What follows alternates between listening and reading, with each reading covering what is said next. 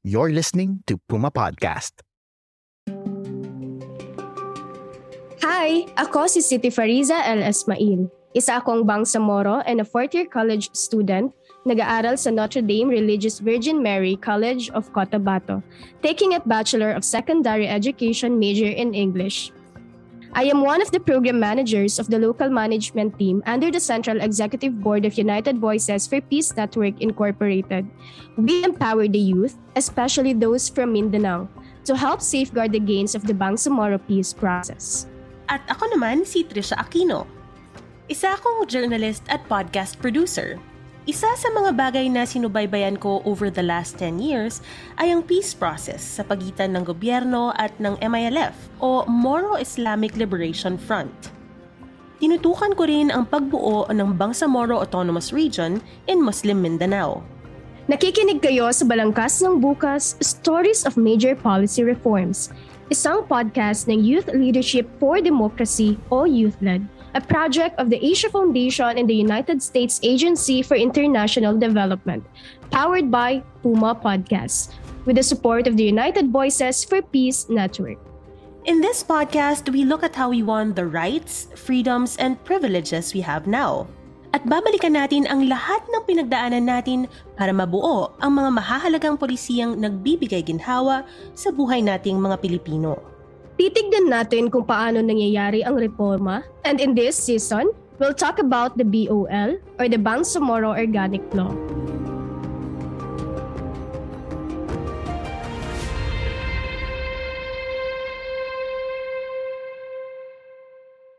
Noong huling episode, pinag-usapan natin ang kasaysayan ng Bangsamoro. We touched on the sad reality na hindi na ituturo ito sa ating mga eskwelahan. At dahil hindi alam ng maraming Pilipino ang kasaysayang ito, kulang sila sa compassion o empathy para sa mga Bangsamoro. Kung gusto nating magsimula ang paghilom ng hidwaan, kailangan nating pag-usapan ang nakaraan. Yes, Ate Trish. Kaya tayo ay nag-journey to the past. Dinayo natin ang pre-colonial period which includes the Islamization of native Filipinos through Muslim traders beginning in the 14th century. Napag-usapan din natin ang Spanish colonization at nalaman natin it was the Spaniards who first used the word Moro in reference to the Muslims they encountered when they arrived here. Moro is from Moors. These were the Muslims from Northwest Africa who invaded Spain in the 8th century. We also talked about how the Spanish and American periods were full of conflict between the Bangsamoro and the invaders. It was during this era that the divide between the Bangsamoro and the Christianized natives began, because it was the latter who were the foot soldiers of the colonizers in their campaigns against the Bangsamoro. Nagsimula rin ang problema ng lupa noong panahon ng mga Amerikano, kung saan nagpatupad ng mga batas na nagpatalsik sa mga Bangsamoro mula sa sarili nilang lupa. O di ba? Six centuries in under 60 minutes of an episode. Time machine yan? Correct! And then, nag-fast forward tayo to an independent republic. It has been a bloody last number of decades for the Bangsamoro. And a time of underdevelopment too. Diretsuhin na natin. Kahirapan. Tatalakayin natin yan sa episode na ito. But we'll end with something that's more positive. The beginnings of the peace process and the hope that it paves the way to prosperity. We have a very special guest in this episode, and I'm very excited to have her here. Sa amin sa Bangsamoro Autonomous Region in Muslim Mindanao o BARM, talagang iniidolo siya ng marami as a champion of women's empowerment. Ako si Ana Basman mula sa Bangsamoro Transition Authority, isang member ng parliament na naging aktibo sa peace process simula ng 2013 nung kalagitnaan ng mainit na talakayan tungkol sa mga controversial at uh, substantive issues ng peace negotiations hanggang sa nakarating tayo doon sa comprehensive agreement at ito at atin siyang ini-implement. Welcome, MP Basman. Thank you for taking the time out of your busy schedule to join us. Okay lang po ba to get a bit personal? Could you tell us more about yourself? Okay. Uh, lumaki ako sa, at pinanganak ako sa Metro Manila in the 1980s. Doon din nakapag-aral mula sa elementary, high school, college hanggang sa Abogasya. Tapos namulat lang sa katotohanan ng aming komunidad, mga Bangsamoro, mula sa kwento ng aking mga magulang na nagmula sa ang aking amay galing sila ng del Sur. So doon ako nagkaroon ng exposure sa realities ng um, the people that I belong to, who are the Maranaos and who are also who also form part of the Bangsamoro. My mother is from Metro Manila, so she's also born there. Her roots are from Pangasinan. So two worlds colliding in Metro Manila yung aming story. At nakakabisita po ba kayo dati sa hometown ng papa nyo? uh, we would spend a few weeks in Marawi City.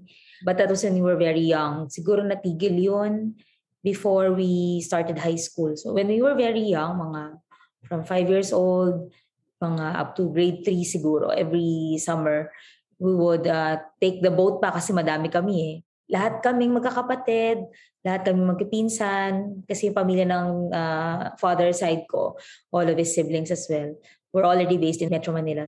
Of course, now we know of a different Marawi, no? but the Marawi that I remember of my childhood uh, is relaxed. Very uh, new sa akin yung sight of fields that you can see animals in the flesh, yung mga kalabaw, mga baka, mga kabayo. I can imagine po. Makakita nga lang po ako ng ibon sa syudad. Namamangha na ako eh. Pero ma'am, what was it like for you back in Manila? Kami po ni Ate Trish, we just took a crash course in Bangsamoro history, and we know that it's really one that's filled with conflict. All these wars and clashes, did it affect you in any way? I didn't feel like it had a direct impact on my family. But personally, as a student who would also see those news and who would read about all of these things where Moros or Muslims, Filipino Muslims, are referred to as a certain uh, as having a certain tendency, yung violent, terrorist, uh, may impact sa akin yun. I always felt na kapag merong gera, kapag merong or may bombing, may mga ganong klaseng ibabalita sa, sa news, sa TV, sa radyo, sa dyaryo, laging at the back of my mind, inisip ko sana hindi Muslim. Kasi for sure, yan na naman ang magiging mukha ng isang Muslim sa komunidad na kinabibilangan ko. So, sa Metro Manila, nung panahon ko, uh, I felt na wala pang masyadong mga Muslim noon.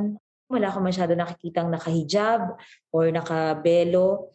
So parang pakiramdam ko, outsider na outsider ako noong panahon na yun. Ganun yung dinaranas ng mga tao na ang pagkaka-explain pa sa akin ay may gerang ganyan kasi may mga karapatan na nilalabag. What would normally be uh, entitlements of a citizen living in, like myself, in Metro Manila, would be a difficulty, parang would be uh, something that needs to be asserted by people who are living in those uh, communities, yung ang naapektuhan ng mga gera.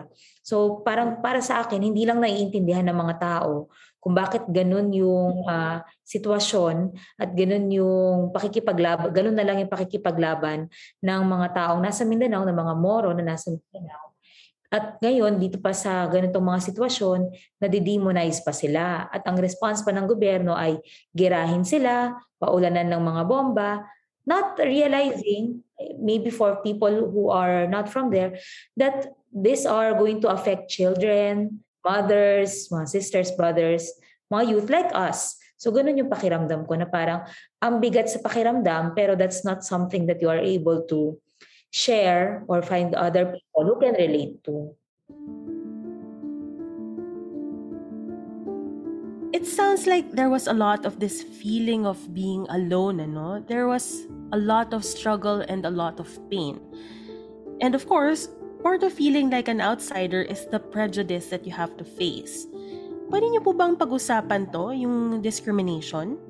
many manifestations eh, Trisha. So, nung bata ako, kapag magta-taxi kami ng nanay ko, for example, hindi kami paparahan. Minsan, uh, kailangan pang merong, kunwari, yung tatay ko na lang yung magpapara ng taxi para hindi parang hindi naman mukhang, wala namang ganong, hindi naman siya nakabelo. So, pero pag sumakay na kami, parang makikita mo sa mukha ng driver na tatakot. May mga ganong instances. Yung making a mockery of pagtatanong ko, for example, na wala bang baboy ang kinakain namin. Yung mga ganong klase mga bagay, uh, already uh, parang inculcated in me a sense of difference. Parang ang at some point ostracization removed from what others were experiencing. Na hindi siguro sinasadya pero yun yung general parang feeling eh. Yun yung neglected na na feeling ng mga panahon na iyon na ibang-iba of course doon sa nararamdaman ng mga Moro na nasa more predominantly Moro communities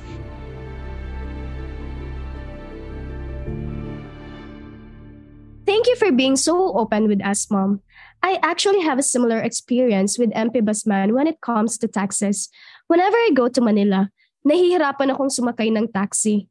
It feels like they avoid me because I wear hijab or they're afraid of me. It's a tough world for us. Buti na lang kahit papaano may grab na. It's something I take for granted and I'm sure a lot of our listeners ay mapapaisip dito. We can go around easily because people aren't prejudiced against us. And these experiences that you, City, and MP Basman have, these are just a few examples of what Muslim Filipinos in general, and the Bangsamoro in particular, are forced to deal with because the rest of us Filipinos don't respect their identity or your identity. So, balikan natin yung usapin ng identity. Very basic yung tanong, sino ka ba? Kung titingnan natin yung dictionary, ang ibig sabihin ng identity ay who a person is or the qualities of a person or group that make them different from others. At ang natutunan ko sa usapan natin, City, ay nakaugat yung Bangsamoro struggle sa fact na the Philippine state put aside or didn't acknowledge the Bangsamoro's own unique identity. And in fact, Inimpose pa nga ng Philippine state yung sarili nitong identity on the Bangsamoro. Tama yan, Ate Trish, no? Actually, kahit kami mismong Bangsamoro, I don't think we have a uniform answer kapag tinanong kami kung ano ang Bangsamoro identity. Kasi parang napaka-subjective niya.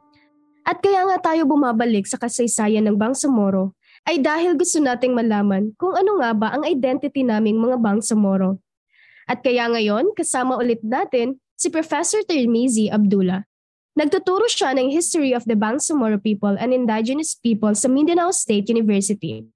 Prof, nung huli tayong nag-usap, we talked about the stories of martial law and how the dictatorship really left a mark on the Bangsamoro people. Naging bayolente talaga ang panahong yun. Pero bukod po kay Pangulong Ferdinand Marcos, sino pa po ba ang mga presidenteng nagkaroon ng impact sa Bangsamoro masama man o mapabuti man. Si Ramos din because of signing of the 1996 final peace agreement even even during the time of Cory no?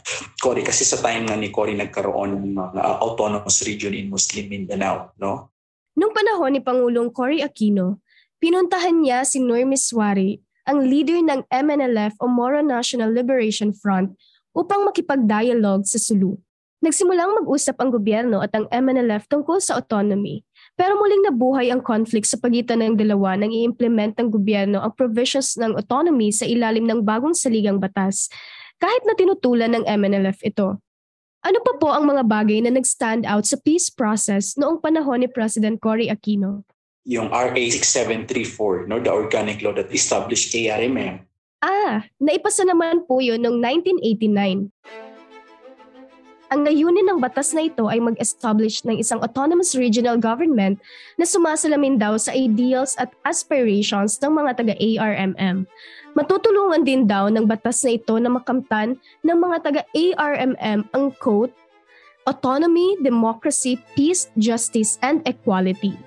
Noong panahon naman ni President Fidel V. Ramos noong 1993, nag-resume ang peace talks sa pagitan ng gobyerno at ng MNLF pumirma sila ng ceasefire agreement. At tulad nga ng sabi niyo, Prof, napirmahan ang final peace agreement sa pagitan ng gobyerno at ng MNLF noong 1996. 1996 din nagsimula ang peace negotiations sa pagitan ng gobyerno at ng MILF. Napirmahan din ng dalawa ang Agreement for General Cessation of Hostilities noong 1997. And then, uh, time ni Arab, no? yung all-out war, no? that was also a, uh, a historical injustice. No? Uh, malakihang displacement ng mga Bangsamoro, And one of the worst images from this period was of then President Joseph Estrada eating lechon and drinking beer inside a mosque in the MILF's Camp Abu Bakar. Yes. And for us, the mosque or madrasa, which is an Arabic word for any type of educational institution, whether secular or religious, sacred place yan. President Estrada and some members of his cabinet brought in three trucks full of beer. Talagang masakit para sa aming mga nananampalatayang Islam yung ginawa niyang yun. I mean, ako, katoliko ako, but even I know kung gaano kabastos yan sa mga Muslim. Sobrang bastos talaga. Eating pork and drinking alcohol are two of the most serious sins we, Muslims, can commit in our religion. I think it is general knowledge that Muslims do not eat pork. In fact, parang isa na siya sa pagkakakilanlan sa aming mga Muslim. We appreciate our friends with different faiths who know and respect that, the same way as how we feel insulted when people mock us like Arab did. Ang nangyari nito in July 2000 after two months of relentless fighting between the military and the MILF, Camp Abu Bakar, which was the MILF's main camp, was captured by government troops. Sa sobrang saya ni Erap sa pagkapanalo niyang to, he flew to Camp Abu Bakar and, quote, brought trucks of lechon and cold beer to feed the conquering soldiers, end quote. That's according to a Minda News article by Froilan Gallardo. And of course, he brought the media along to capture the moment. Quote, Together with the generals, Estrada posed in front of captured machine guns, computers, and other military equipment for TV crew and photographers, and, with the assistance of his generals, raised the Philippine flag in assertion of sovereignty. End quote. If you look at it, Ate Trish, not only was the Estrada administration declaring war in a militaristic sense, pero kahit sa cultural and religious sense, nilapastangan nila ang mga tao doon. Kasi ang Camp Abu Bakar naman at that time, according to Minda News, mayroong communities apart from the combatants. May mga farms, public markets, and small businesses even. The MILF was even running a system of government based on the Sharia law. At ano ang consequences ng all-out war na ito? According to research by the Asia Foundation, more than 1,000 were killed and over 750,000 civilians were displaced. What about the time of President Gloria Macapagal Arroyo, Professor Termizi? May event po bang nag-stand out? Yung gera sa Bulyo Complex in 2003. So I did a bit of research on this, Prof. Ang nangyari pala, inakusahan ng militar ang MILF na may tinatago raw silang members ng isang kidnap for ransom group sa Barangay Bulyok sa Maguindanao. And ang ginawa ng militar, binomba at pinagbabaril ang complex for two weeks. That's 14 days. What's worse, nangyari ito nung Eid al-Adha, which is the Islamic feast of the Holy Sacrifice. Para sa mga listeners natin na hindi familiar sa Muslim celebrations, imagine if binomba ang lugar nyo during the Christmas season. Ganoon kalala ang ginawa sa bulyok. Ay, nako, grabe. I, I'm just shaking my head here, City. And anywhere from 60 to 200 MILF men were killed. Marami ring sugatan. Ah, uh, natatandaan mo ba tong insidenteng to? I was just one year old when this happened, but for my parents and others, talagang tumatak ito sa isip nila. And imagine, during these days, that incident happened when Ustad Hashim Salamat was literally delivering his sermon. He is like a symbol of hope for all of Bangsamoros. And that happened. There are so many terrible things about it. And here's one more. Thousands were displaced because of this. At ayon pa sa Minda News, mga isang daang bakwit ang namatay sa evacuation centers dahil sa iba't ibang sakit. And karamihan sa kanila, mga bata. Napakapamilyar na ng naratibong ito, Ate Trish. Every time may enkwentro sa pagitan ng armed groups at ng militar, daan-daan talaga ang lumilikas. Kung sa ibang lugar sa Pilipinas, natural calamities ang nagpapalikas sa mga tao tulad ng baha at pagputok ng bulkan. Sa maraming parte ng Bangsamoro, sagupaan ng mga armadong grupo ang sanhi nito. This reminds me of yung speech ni Secretary Ging Dallas, yung dating presidential peace advisor. She was speaking in 2014 at the signing of the Comprehensive Agreement at the Bangsamoro ito yung final peace pact between the government and the MILF. Pakinggan natin. I also remember the gift bestowed upon us in the person of Ibrahim Raman, a village leader of Pigkawayan, North Cotabato in Mindanao. One night in August of 2008, amidst the distant clap of cannons and gunfire, Ibrahim woke up to the sight of hundreds of children of all shapes and sizes in front of his house. The children were apparently told by their parents to flee their homes for safety, by themselves, without food, with only the clothes they wore and their frail bodies. In ragtag fashion, and with the bravado of hardy sons and daughters of war, they crossed the Libungan River in Bangkas to safer sanctuary and landed luckily in Ibrahim's front door. Ibrahim called out to others in the community. They took the young ones in different homes, fed them, and sheltered them in the madrasa. In a state of confusion, the child refugees or bakwits would cry themselves to sleep and wake up not knowing where their parents were. It was weeks later that their parents came for them and brought them back home when the guns were silent for a while. Ibrahim would later lend his 10 hectare ancestral land to these children's families, whose areas of residence kept changing, depending on when and where it was safe, depending on when and where the bombs fell or the guns roared. Ang ganda ng kwento, ano? Pero ang lungkot din. Today on social media, nakakakita tayo ng images of refugees sa international news. Yung mga Rohingya sa Myanmar, yung mga sibilyan na apektado ng bakbakan sa Syria, pati na rin yung mga mamamayan fleeing the invasion of Ukraine. Pero nakakalimutan natin na right on our doorstep, so many people are being forced to flee their homes at ilang dekada na itong nangyayari. Exactly. Yung internal displacement dahil sa militarization at armed conflict mga 3.5 million people ang apektado mula 2000 hanggang 2015. Ayon yan sa Transitional Justice and Reconciliation Commission o TJRC.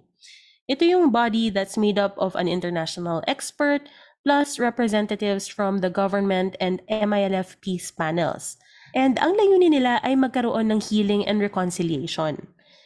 Siyempre, tuwing nagdedeklara ng all-out war ang mga leader natin, dumarami rin ang nagiging bakwit. Pero balikan natin si Professor Termizi.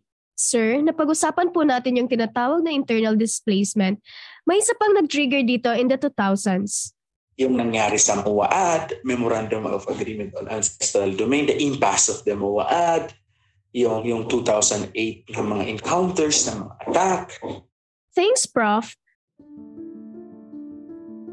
Nabanggit nga natin na yung peace talks between the government and the MILF mula pa ito noong 1996.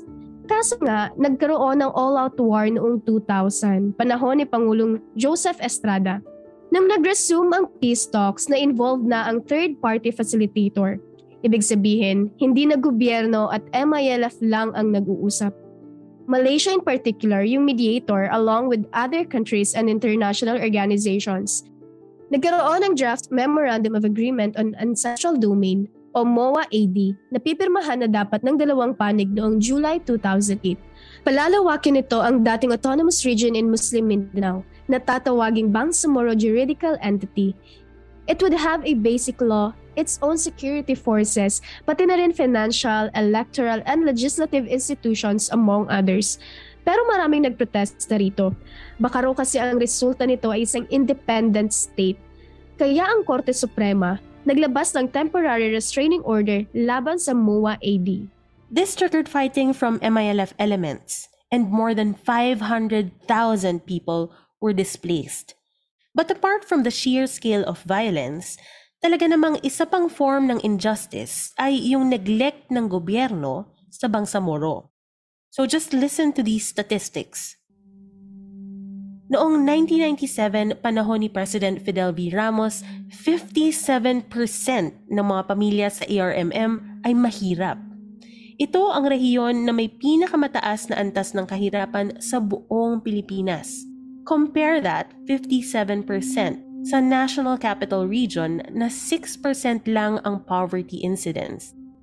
57% versus 6%. The inequality is shocking. Noong 2012, nabawasan naman ang antas ng kahirapan sa ARMM, pero nananatili pa rin itong may pinakamataas na poverty incidence sa lahat ng rehiyon. 48% ng mga pamilya sa ARMM ang mahihirap noong 2012. Kumpara mo yan sa 2% ng NCR na siyang pinakamayamang rehiyon. Mabuti na lang at pababa pa rin ang kahirapan sa BARM as of the latest numbers from the Philippine Statistics Authority. Noong 2021, 39% na lang ng mga pamilya sa rehiyon ay mahirap. Pero malayo pa rin to sa 5% poverty incidence sa Metro Manila. We were talking about Bangsamoro identity earlier in this episode at Trish. A huge part of what binds the Bangsamoro people is this history of underdevelopment, internal displacement, and violence. At nakareflect din to sa findings ng Transitional Justice and Reconciliation Commission pagkatapos nilang mag-interview ng 3,000 tao mula sa iba't ibang komunidad sa Mindanao mula 2014. Ang una nilang nakita ang Estado raw ay nag-commit ng systemic violence o karahasan laban sa Bangsamoro. Pangalawa, nagkaroon daw ng culture of impunity. Ibig sabihin, may mga naghahari-harian na ginagawa ang kahit anong gusto nila ng walang parusa o consequences ang actions nila. At pangatlo, talagang pinabayaan daw ng Estado ang mga komunidad na ito. Yung exact words were deep neglect sa panig ng gobyerno. At ang sanhiraw ng lahat ng ito ay ang pagsasantabi ng Estado sa sariling identity ng Bangsamoro.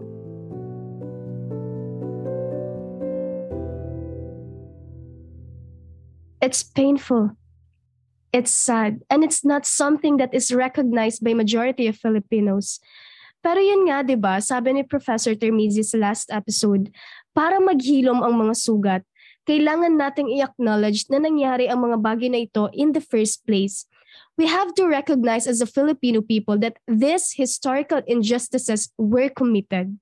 Yes, City. And this is something I'm learning. On a lighter note, MP Basman, let's bring you back to the conversation po. This is something you saw mula pa nung administrasyon ni Pangulong Noynoy Aquino, di ba? During the negotiations between the MILF and what was then the Office of the Presidential Advisor on the Peace Process? Actually, negotiations pa lang naramdaman na talaga natin, no? Yung malaking pagbaba ng instances of violence, yung spurts of violence nga. There were, I think, two to three years in the course of the negotiations when there was no recorded violence. So, parang from mga 200 per year, thousands per year, naging zero. So ang laking difference nun. Imagine, in those two years, consecutive two or three years, wala ni isang school na kinailangang mag-stop, tumigil ng uh, pagpapapasok ng mga estudyante niya. Walang ni isang pamilya na kinailangang mag-bakwit. So ganun yung difference kapag I think the negotiating parties, the revolutionary group that we are talking to, and the people, the communities that support them, feel the sincerity of their negotiating partner, the Philippine government. So ganun yung parang lumalabas na kapag nakikita ng mga tao na itong track nga na to na peace process is going to respond to their uh, desires, to their clamor for self-determination, yung kanilang mga nirereklamo na injustices, ay ganun ang, ang epekto. Walang magiging uh, instances of violence. But that situation is very fragile. Hindi naman ganun kadali ang sitwasyon. Remember that the history of the Bangsamoro is a history of disenfranchisement, displacement, and violence. So kaya naman may mga nag-alsa, kaya naman may mga nag-decide na bumuo at maging miyembro ng mga revolutionary groups is because they themselves felt violence. So yung mga injustices na na-feel from state agents, yun yung naging mukha. So anytime na makakaramdam ulit ng threat of that uh, breaking of confidence, nagkakaroon ng violence. So kita naman natin yan. Sinabi ko, nagkaroon ng Zamboanga siege, nagkaroon ng nitong very recently, yung sa nangyari sa Marawi. So fragile yung the peace that we are keeping and that we are building. Importante na nobody sits on their laurels. Nobody feels confident in our situation now. Like siguro two decades ago, one decade ago, some people would not feel comfortable living in this area. We feel na in the past, in the past years, in the past decade, madami even foreigners even ambassadors are able to visit the region. Even heads of state are able to visit the region without much fuss, you know, beyond the necessary fuss, I would say. So, uh, malaking bagay yung ganun, malaking leap yun na in terms of security. But we cannot be blind to the fact na kailangan actively natin tong pinoprotektahan. And for me, that means protecting the confidence of the people in the peace process. So for as long as people feel na itong avenue na to is effective in the redress of their grievances, nobody will be attracted to joining or participating in violent activities. Hopefully, in the future, dahil sa trabaho na ginagawa ni MP Basman at ng Bangsamoro Transition Authority, poverty and violence will no longer be so tied to the identity of the Bangsamoro. That is the dream. So let's just round out our discussion with the help of Prof. Termizi. We go back to Bangsamoro identity. Why is it distinct? Sino nga ba ang Bangsamoro? Of course, today, lahat tayo Filipino. Pero aside sa kanilang pagiging Filipino, ay ina-acknowledge na sila yung mga tao na meron silang unique history sa Pilipinas. They fought for their identity. They fought for their spiritual identity, cultural identity. They resisted the colonialism yung civilization ng mga Bangsamoro, no? Naging mas makulay ang uh, Filipino civilization, Filipino identity, Filipino nation dahil may contribution ang mga Bangsamoro. Sa larangan ng kultura, sa larangan ng sining, importante rin yon na hindi lang conflict ang contribution ng Bangsamoro sa kasaysayan, kundi sa larangan din ng sining at intellectual, no? civilization. May contribution din sila sa arts.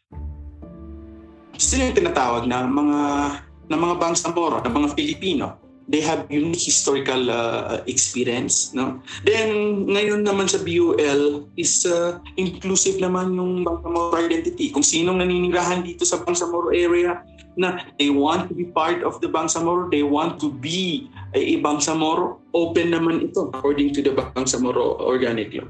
Importante ma'am na bagay ng kasaysayan ng Bangsamoro na sana maisulat maituro nang sa gayon hindi natin makalimutan maging guide natin as we forward as one nation, as we move forward as one uh, country.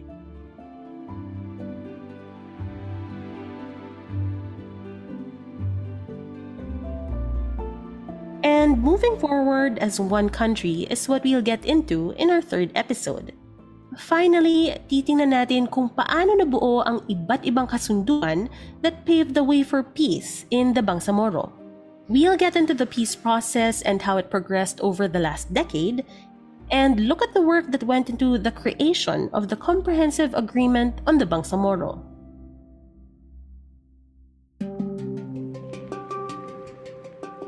You've been listening to Balangkas ng Bukas Stories of Major Policy Reforms, a podcast by Youth Leadership for Democracy or YouthLED, a project of the Asia Foundation and the United States Agency for International Development powered by Puma Podcasts with the support of the United Voices for Peace Network Incorporated.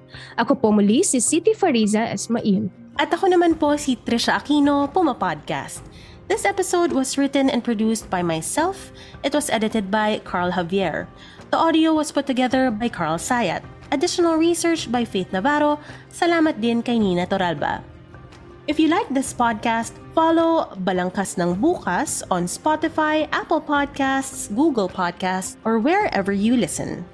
We'd also love it if you can spread the word about it and share it with a friend. Now, here's what you can expect from the next episode. A new dawn has come. The dawn for books, not bullets. For paintbrushes, not knives. For whole communities, not evacuation centers. And for rewarding toil, not endless strife.